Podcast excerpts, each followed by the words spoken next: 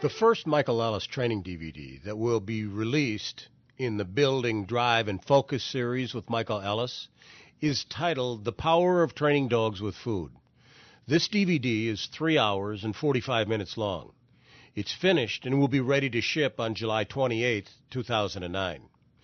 You can preview the written material and outline for this DVD on our webpage on our website. I put the address there now. This DVD has been about nine months in the making. In my opinion, it's one of the most powerful dog training DVDs that I've ever produced, and I've done well over a hundred. The next several newsletters will contain information on the DVD. If you have watched the free streaming video of Michael's lectures on his training system, and you can see them on my website, you will have a basic understanding about how Michael approaches dog training. The first two DVDs in this series will cover the foundation of Michael's training system. The second DVD will be titled How to Play Tug with Your Dog. I'll be talking more about that in future newsletters.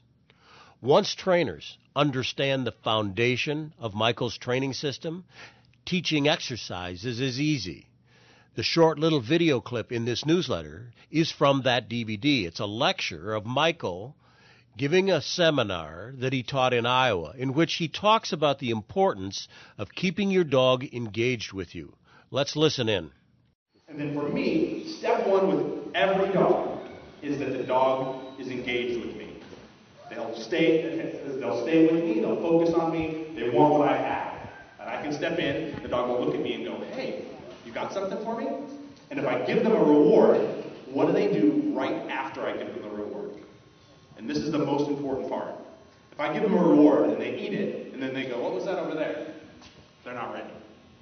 If I give them a reward, they eat it, and then they're like, Where's the next one? Now they're ready. Right? They're telling me I'm staying engaged. If your dog checks out after every reward, not ready. Not ready to, to say, let's show them sit. What we're going to do is, until I can bring my dog in here and have my dog follow me around, look at me, I can reward the dog continuously, the dog stays engaged with me, means they're a piece and going, what's that? Eating a piece. They're basically following you around. That that point, I've charged my reward word, meaning I've, saw, I've gone yes, reward, yes, reward. And you can do that anywhere. You go in your kitchen with your dog's dinner and teach them what the reward marker is. In a couple of sessions. You know, set your bowl of food on the counter, stand there and say yes, and give them a piece. Yes, and give them a piece. Yes, and give them a piece. And you can charge your reward marker in a couple of sessions. But once the dog understands what that sound is, and then I go out into environments and I hold the dog's attention. I engage the dog in me. Right?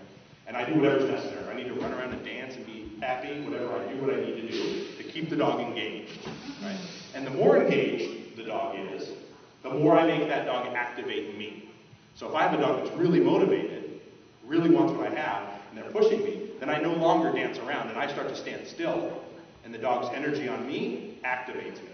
So the dog, I stand still, I get the dog moving, I stop. When the dog stops and looks at me, I say, yes, boom, and then the action starts. So the dog takes me from a passive state and activates me with their behavior. And then once I have that dog engaged, sit down, whatever, is easy. That's the easy part.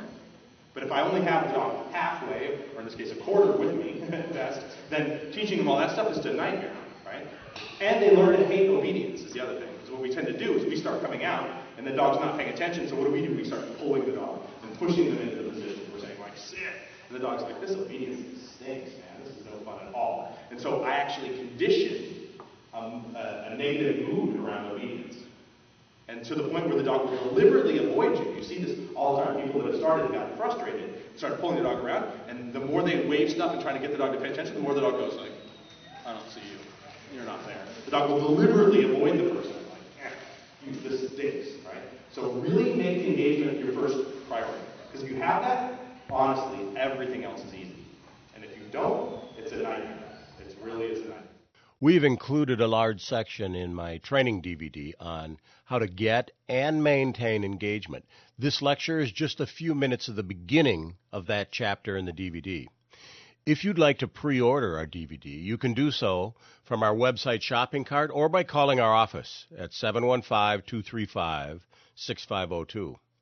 I include a caveat on this video because it's a little different than those that I've produced in the last 10 years. This video footage for this DVD came from a number of Michael's seminars over the past two years. Some of the footage was filmed indoors under difficult lighting and sound conditions. The lecture you just watched on engagement is an example. The editing decisions that I made are based on the content of the video clip and not on the quality of the actual clip. I only say this because there are some scenes that the viewer will have to adjust the volume a little bit. Customers should be aware of this before they purchase the tape. My goal is not to produce a Hollywood movie, but rather to, pro- to provide my customers with the absolute best information I can give them on how to train their dogs. We anticipate being able to ship these DVDs out on July 28th or July 29th. They're off being pressed right now.